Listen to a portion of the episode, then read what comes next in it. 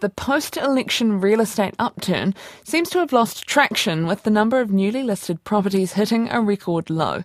Some regions, however, are bucking the trend with a surge in listing and record prices. Peter de Graaf reports. New figures released today show a surprising slowdown in New Zealand's property market.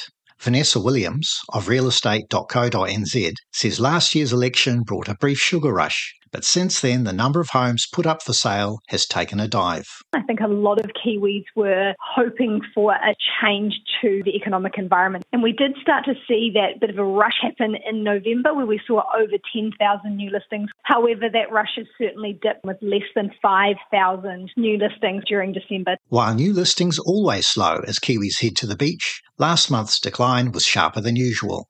Ms. Williams puts it down to high interest rates, cost of living pressure, and sellers waiting to see what the new government brings. If you exclude one of the COVID months when we're in national lockdown, this is the lowest month on our 16 year history. So, well under where we would expect a normal December to be. However, the party hasn't stopped in the regions, especially in popular holiday spots.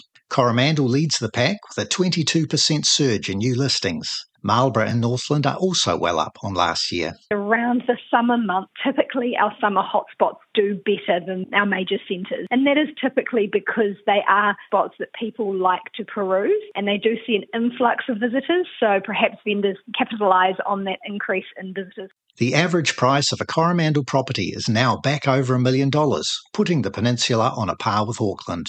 The price of an average property in the Queenstown area also continues to skyrocket, with Ms. Williams saying it hit an all time record $1.6 million in December. A buoyant real estate market can, however, be a double edged sword.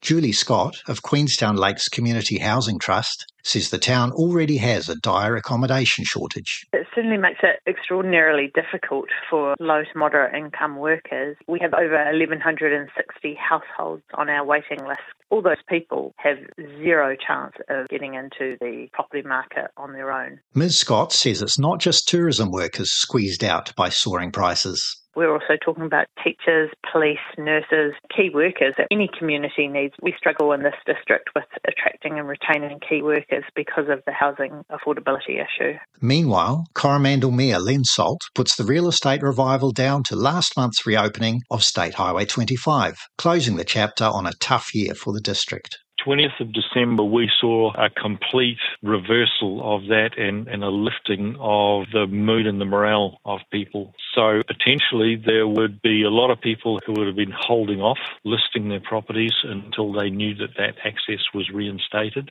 But, like Queenstown, booming holiday home sales could pour fuel onto the housing crisis fire for every upside, there's a downside in terms of people being able to get into their first home and access to affordable housing. And as these property prices go up and the market lifts, then it makes those challenges even more severe. Struggling first home buyers and sellers hoping for a top return will be watching the market closely to see where prices go next.